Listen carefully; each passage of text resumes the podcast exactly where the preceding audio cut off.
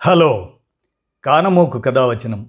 సమకాలీన కథా మందారం ఈ శీర్షికగా ఉమాబాల చుండూరు రాసిన కథ మనిషి విలువ అనే దాన్ని మీ కానమోకు కథావచనం స్వరంలో మీ కానమోకు కథావచనం శ్రోతలకు మీ కానమోకు స్వరంలో ఇప్పుడు వినిపిస్తాను వినండి.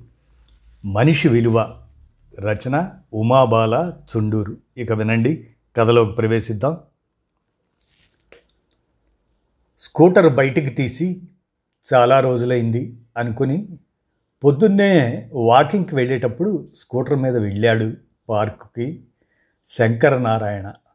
వారంలో ఒకసారైనా నడపకపోతే బండి మొండిదై మొరాయిస్తుందని. వెళ్తుంటే దారిలో ఒక ఆయన అదే పార్కుకి వస్తారు రోజు. రోడ్డు మీద కనిపిస్తే స్కూటర్ ఆపి ఎక్కండి సార్ నేను అదే పార్కు వెళ్తున్నాను అన్నాడు. ఆయన పర్వాలేదండి మీరు వెళ్ళండి అన్నాడు. పర్లేదు రండి ఈ ఒక్కరోజు ఇక్కడ నడిచేదే అదేదో పార్కులో నడవండి అనడంతో తప్పలేదు ఆయనకి ఎక్కి కూర్చున్నాడు స్కూటరు. దిగగానే థ్యాంక్స్ అండి అన్నాడు. దానికి శంకరం భలేవారే నేను రోజు స్కూటర్ మీద రాను అప్పుడప్పుడు వస్తాను. అన్నాడు నవ్వుతూ. మీ పేరు? అని అడిగాడు శంకరం. ఆయన అనంతమూర్తి అని చెప్పి షేక్ హ్యాండ్ ఇచ్చాడు ఈయన కూడా తన పేరు చెప్పాడు. ఇద్దరూ ఎవరి దారిన వాళ్ళు లోపలికి వెళ్ళిపోయారు. శంకరం ఎదురైన వాళ్ళందరికీ విష్ చేస్తూ నడుస్తున్నాడు. ఆయన దినచర్యే అంతా. ఇంటికి వెళ్తూ కూరగాయలు ఆకుకూరలు ఫ్రెష్గా ఉంటే కొనుక్కొని వెళ్తాడు. రిటైర్ అయినప్పటి నుండి ఇదే దినచర్య. ఒకరోజు సాయంత్రం గుడికి వెళ్తే అక్కడ కనిపించాడు అనంతమూర్తి. ఆయన ఇల్లు అక్కడికి దగ్గరేనట. రండి రండి అని బలవంతంగా తీసుకెళ్ళాడు. శంకరం కూడా సరే అని వెళ్ళాడు. ఫస్ట్ ఫ్లోర్లో మొదటి అంతస్తులో ఉంటున్నాడు ఆయన అనంతం గారు. రెండు బెడ్రూముల అపార్ట్మెంటు నీట్గా ఉంది. కుర్చీలో కూర్చున్నాక మంచినీళ్ళు తాగుతూ ఇంటిని పరిశీలించాడు శంకరం. ఎదురుగా ఒక స్త్రీమూర్తి ఫోటోకి దండవేసి బొట్టు పెట్టి ఉంది. చూడగానే తెలిసిపోతుంది ఈ లోకంలో లేనట్టు. ఎవరెవరుంటారు ఇంట్లో? అని అడిగాడు శంకరం. నేను ఒక్కడనే పిల్లలు యుఎస్లో ఉంటారు. ఇద్దరికీ పెళ్ళిళ్ళయ్యాయి. తను లేదు అని ఫోటో చూస్తూ చెప్పాడు అనంతమూర్తి. ఓ సారీ అని వంట మీరేనా అని అడిగాడు శంకరం. లేదండి కుక్కు ఉంది. నాకు వంట రాదు. రెండు పూట్ల వచ్చి చేసిపోతుంది అని చెప్పాడు. కాఫీ కానీ టీ కానీ అని అడుగుతుండగానే అబ్బే వద్దండి భోజనం చేయాలి కదా ఇంకోసారి వస్తాను వెళ్ళొస్తాను అంటూ లేచి అవును రేపు మీరు మా ఇంటికి లంచ్కి ఎందుకు రాకూడదు? రేపు ఆదివారం కూడా ఇప్పుడు కూడా ఉద్యోగం లేకపోయినా ఆదివారం అంటే ఇష్టం పోలేదు అన్నాడు శంకరం నవ్వుతూ. మళ్ళీ ఆయనే రేపు పన్నెండు గంటలకల్లా వచ్చేయండి. నాకు మీకు కూడా మార్పు ఉంటుంది అనేసాడు. అబ్బెబ్బే వద్దులేండి అని మొహమాట పడుతుంటే రోజు వంటావిడ వంటే కదా రేపు మా ఇంటి భోజనం చేయండి సార్. మీకోసం తె- కష్టపడి తయారు చేసేది ఏమి ఉండదు. రేపు ఫోన్ చేసి బయలుదేరండి. నేను మీకు ఎదురొచ్చి పికప్ చేసుకుంటా. మీరు వస్తున్నారు అంతే. అని చెప్పేసి వెళ్ళిపోయాడు శంకరం. మరుసటి రోజు పన్నెండు గంటలకల్లా ఫోన్ చేశాడు. బయలుదేరారా? అని. అనంతమూర్తి బయలుదేరాను అనగానే స్కూటర్ వేసుకొని ఆయన ఇంటి వైపుకి వెళ్ళి ఆయన్ని ఎక్కించుకొని తన ఇంటికి తీసుకొచ్చాడు శంకరం. ఇండిపెండెంట్ ఇల్లు. చక్కగా మొక్క మొలకతో పచ్చగా ఉంది ఆవరణ. ఇంకో పోర్షన్ అద్దెకిచ్చారట. మొదట్లో అసలు ఇక్కడ ఇల్లు లేవని అడవిలా ఉండేదని కాలక్రమేణా బాగా డెవలప్ అయిందని చెప్పాడు. ఇంటికి రాగానే లోపలికి వెళ్ళి చల్లని మంచినీళ్ళు తీసుకొని వచ్చి ఇచ్చాడు. ఇల్లంతా చక్కగా నీట్గా సర్ది పొందికగా ఉంది. ఎంతైనా ఆడవాళ్ళు ఉండే ఇల్లే. అది వేరులేండి అనుకున్నాడు మనసులోనే అనంతమూర్తి. ఇద్దరూ వాళ్ళు పనిచేసిన ఆఫీస్ వివరాలు పెన్షను స్నేహితుల వివరాలు మాట్లాడుకున్నారు. మాటల్లో శంకరం కూడా చెప్పాడు తన పిల్లల సంగతి. కూతురు అమెరికాలో ఉంటుందని కొడుకు చండీగఢ్లో ఉంటాడని ఆయన ఇద్దరి దగ్గరకు వెళ్ళి వస్తూ ఉంటారని కొడుకు వచ్చేయమంటాడని కొద్ది కాలం ఉండి మరీ ఓపిక లేకపోతే అప్పుడు వస్తానని చెప్పానని ఇల్లంతా చూపించాడు. భార్య నవ్వుతున్న ఫోటో పిల్లలతో మనవలతో ఫోటోలు ఉన్నాయి. పెరట్లో చెట్లతో భలే ముచ్చటగా ఉంది. ఎంత లేదన్నా ఇప్పుడు ఆ ఇల్లు వాల్యూ కోటిపైనే ఉంటుందని అంచనా వేశాడు అనంతమూర్తి. రండి కూర్చోండి భోజనం చేద్దాం. ఈ టైంలో కాఫీ ఎందుకులే అని అడగలేదు అన్నాడు శంకరం. డైనింగ్ టేబుల్ మీద అన్నీ తెచ్చిపెట్టాడు శంకరం. శంకరం గారి భార్య ఊరు వెళ్ళి ఉంటుందేమో అనుకున్నాడు అనంతమూర్తి. ఇంట్లో ఎక్కడ ఆవిడ కనపడకపోతే. ఈయనే అని సర్దుతుంటే అలా అనుకున్నాడు. రండి అని శంకరం అనగానే అడిగాడు అనంతమూర్తి తన సందేహాన్ని. వెంటనే శంకరం చాలా నార్మల్గా అవును మీకు నేను చెప్పలేదు కదా? తినేసి మాట్లాడుకుందాం రండి అన్నాడు. దొండకాయ వేపుడు సాంబారు టమాటో పచ్చడి ఆవకాయ కందిపొడి అప్పడాలు గుమ్మడి వడియాలు ఒక ప్లేట్లో నెయ్యి గిన్నె. అబ్బో చాలా చేశారే అన్నాడు అనంతమూర్తి. చేసినవి మూడేనండి మిగిలినవి చేసినవి కాదు కదా? ముందు తిని చెప్పండి.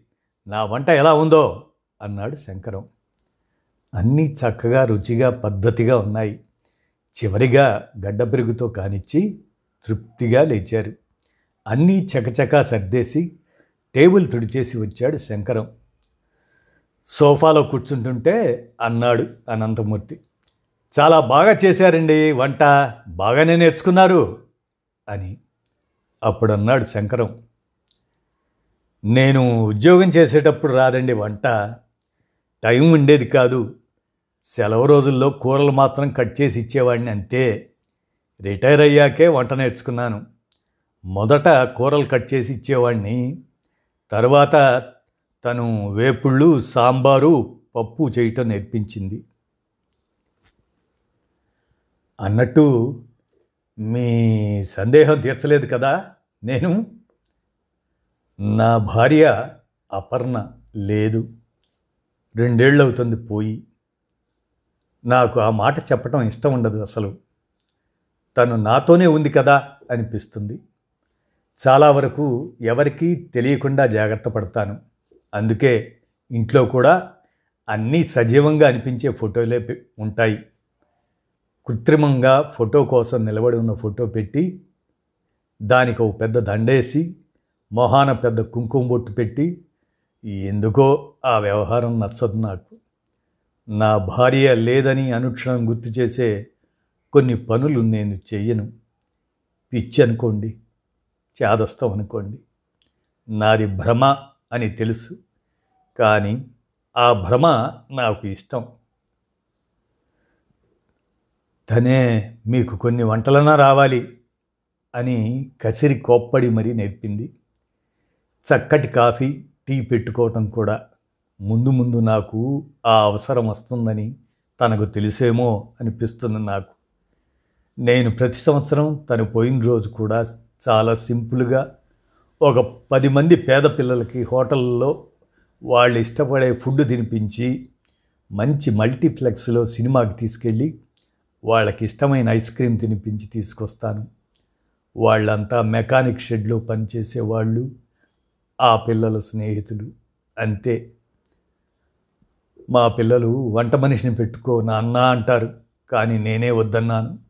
నాకు టైం పాస్ అవుతుంది కదా నేను పిల్లల దగ్గరికి వెళ్ళినప్పుడు కూడా అప్పుడప్పుడు వాళ్ళకి వండి పెడతా. మా కోడలు అల్లుడితో సహా అందరూ బాగుంది బాగుంది అని తింటారు పిచ్చి పిల్లలు. ఈ ఊళ్ళో మా కోడలి తల్లిదండ్రులు ఉంటారు వాళ్ళు నన్ను వదలరు. ఆవిడైతే ఆవకాయ మాగాయలు పెట్టి నాకు పంపుతుంది. ఫ్రెష్గా గోంగూర పచ్చడి మీరు తిన్న ఆ పొడులు వడియాలు ఆవిడ పంపినవే. అన్నయ్య గారు అంటూ ఆప్యాయంగా ఉంటారు. నా అదృష్టం నాకు అందరూ మంచివాళ్ళు స్నేహపాత్రులు దొరుకుతారు. అందులో మీరు ఒకరు. అన్నారు నవ్వుతూ. లోకల్గా ఆఫీస్ ఫ్రెండ్స్ కూడా చాలామంది ఉన్నారు. అప్పుడప్పుడు కలుస్తూ ఉంటాం. కొంతమందిని అప్పుడప్పుడు భోజనానికి పిలుస్తాను. అది నా సరదా. నా స్నేహితులు కూడా ఏవో ఐటమ్స్ కొన్ని చేసి తీసుకొని వస్తారు. అందరం కలిసి తింటాం. పుస్తకాలు సోషల్ మీడియా కాలక్షేపం. పిల్లల దగ్గరికి వెళ్ళి వస్తుంటాను. సంవత్సరంలో ఒక ఎనిమిది నెలలు పిల్లల దగ్గరే ఉంటాను. ఒక నాలుగు నెలలు ఇక్కడ ఉంటాను. అది నా జీవితం. అన్నాడు. నవ్వుతూ. చాలా సంతోషమండి మిమ్మల్ని చూసి. చాలా నేర్చుకోవాలి అన్నాడు అనంతమూర్తి మనస్ఫూర్తిగా. నేను ఇంక బయలుదేరుతాను అని లేచాడు. ఉండండి నేను డ్రాప్ చేస్తాను అని వద్దన్నా ఆయన ఇంటి వరకు డ్రాప్ చేశాడు శంకరం. అనంతమూర్తి తాళం తీసుకొని లోపలికి వెళ్ళి చెప్పులు వదిలి సోఫాలో నిస్త్రాణగా కూర్చున్నాడు. ఆయనకి చాలా గిల్టీగా ఉంది. ఒక్కసారి తన భార్య గాయత్రి గుర్తొచ్చింది. ఆమె ఉన్నంతకాలం తను ఎంత అహంగాన్ని చూపించాడో గుర్తొచ్చింది. ఆఫీస్కి వెళ్ళి రావడమే ఘనకార్యంగా అనుకునేవాడు. ఇంటికి వస్తే కింగ్ తను అన్నీ చేతికి అందాల్సిందే. తన భార్య కాఫీ తాగి గ్లాసు కుర్చీ పక్కనే పెట్టేసేవాడు. మంచినీళ్ళు తాగినా అంతే. మొత్తం ఇల్లు తనే చూసుకునేది. ఏనాడు భార్యకు సహాయం చేయలేదు కదా సరికదా? వంకలు పెట్టేవాడు. స్టవ్ వెలిగించడం కూడా రాదు తనకి. ఇప్పుడు తను లేకపోయేసరికి తెలిసొచ్చింది తన విలువ. భార్య పోతూ కూడా తను లేకపోతే ఏమీ రాని ఈ మనిషి ఎలా బతుకుతాడా అని బాధపడింది. పిల్లలకి తండ్రిని బాగా చూసుకోమని చెప్పి మాట తీసుకుంది. టీ పెట్టుకోవటం ఒకటే నేర్చుకున్నాడు ఎలాగో కానీ భార్య చేతి రుచి రాలేదు. వంట మనిషి ఒక్కడికి పొద్దున్నే వండి పడేసిపోతుంది. వంటలో ఓనమాలు తెలియవు. సోషల్ మీడియా తెలీదు. పిల్లలు వాట్సప్ ఒకటి ఫోన్లో పెట్టి నేర్పించారు. అక్కడికి వెళ్ళినప్పుడు వాళ్ళ మెసేజ్లు ఫోటోలు చూడటం వచ్చింది. పిల్లల దగ్గరికి వెళ్ళినా అలా పై పైన గడిపేసి వస్తాడు. వాళ్ళతో మనసా వాచ హాయిగా కలిసిపోడు. జైల్లో ఉన్నట్లు గడుపుతాడు. కోడళ్ళ తల్లిదండ్రులు ఇండియాలోనే ఉన్నా వాళ్ళు ఆడపిల్లల తల్లిదండ్రులని వాళ్ళతో కలిసిపోకూడదని తన ఐడెంటిటీ వేరే అని అహంభావం తనకి. ఏనాడు వాళ్ళకి ఫోన్ చేసి స్నేహంగా మాట్లాడాడు. వాళ్ళు చేసిన ముభావంగా మాట్లాడటంతో వాళ్ళు కూడా తన గంభీరతకు జంకుతారు. బయటికి వెళ్తే వెళ్ళి వచ్చేయటమే తన చుట్టుపక్కల ఎవరున్నారు ఏమిటి అని గమనించడు. మనుషుల్లో కలిసిపోవటం తెలియదు స్నేహితులు లేరు. ప్రతి ఏడు పద్ధతిగా భార్య పోయిన రోజు కొడుకును పిలిచి తద్దినం పెట్టించేవాడు. కొడుకు ప్రతి ఏడు వీలు కాకపోవటంతో ఒకచోట డబ్బులు కట్టి వాళ్ళతో ఈ శ్రాద్ధకర్మలు చేయిస్తున్నాడు. ఇది జరపటం పెద్ద ఘనకార్యంగా భావించి బోర విరుచుకు తిరుగుతున్నాడు తను. శాస్త్రోక్తంగా అన్నీ చేయిస్తున్నాననే గర్వం తనకి. బతికి ఉన్నప్పుడు మనిషిని సంతోషంగా ఉంచాలి కానీ చనిపోయాక ఎన్ని చేసి ఏమి లాభం? తను జీవించే విధానం కరెక్ట్ కాదని తెలిసింది ఈరోజు తను తన పరిధిలో ఇంకా బాగా జీవించవచ్చు శంకరం గారిని శంకరం గారివి తనవి పరిస్థితులు ఒకటే బాధ ఒకటే. కానీ ఒకరి జీవితంలో జీవం తొణికిసలాడుతుంది. ఒకరి జీవితం స్తబ్దుగా ఉంది. కారణం ఆలోచనలు. ఇల్లు ఇరుకుగా ఉన్నా ఆలోచనలు విశాలంగా ఉండాలి. ఎన్ని ఒడు ఒడుదుడుకులు అడ్డంకులు ఉన్నా జీవితం సాగిపోతుంది. దానికి డోకా లేదు. కొన్ని బాధలు తీరేవి కావు. కనీసం కొందరి బాధలనైనా తీర్చి ఆనందం పొందొచ్చు. ఆనందం పంచవచ్చు వెంటనే బీరువా తెరిచి ఫోటో ఆల్బమ్స్ తీశాడు. అన్నీ చూశాడు. భార్యవి పిల్లలతో వాళ్ళ చిన్నప్పుడు నవ్వుతూ ఉన్న ఫోటోలు ఉన్నాయి. తనతో నవ్వుతూ తన భుజం మీద చెయ్యి వేసిన ఫోటో ఒక్కటీ లేదు. ఎప్పుడైనా ఎక్కడికైనా తను సరదాగా తీసుకెళ్తే కదా? ఏనాడైనా ప్రేమగా ఆహ్లాదంగా ఉంటే కదా అనుకున్నాడు. పిల్లలతో భార్య నవ్వుతూ ఉన్న ఫోటోలు భార్య తన తోబుట్టువులతో నవ్వుతూ ఉన్న ఫోటోలు తమ పెళ్ళిలో నవ్వుతున్న ఫోటోలు కొన్ని బయటికి తీశాడు. గోడ మీద ఉన్న ఫోటో తీసేసి లోపల పెట్టేశాడు. నేను కూడా ఈ ఫోటోలన్నీ అందంగా సహజంగా ఫ్రేమ్ కట్టించి పెడతాను. నేను ఇప్పుడైనా సాటి మనుషులు ఆనందపడే పనులు చేస్తాను. బతకడానికి జీవించడానికి తేడా ఏంటో తెలిసింది. ఆలస్యంగానైనా శంకరం నన్ను ముందే కలిసి ఉంటే ఎంత బాగుండేది? ఒక మనిషి ఎలా ఉండాలో ఉండొచ్చో చూపించాడు నాకు అనుకున్నాడు. గాయత్రి నన్ను క్షమించు. అనుకుంటే మనసు నిజాయితీగా కదిలి కళ్ళు చెమర్చాయి అంతమూర్తికి. ఇదండి మనిషి విలువ అనేటువంటి ఈ చిన్న కథను ఉమాబాల చుండూరు రాయిగా కానమోకు కథావచనం సమకాలీన కథామందారం శీర్షికగా మీ కానమోకు స్వరంలో వినిపించాను విన్నారుగా. ధన్యవాదాలు.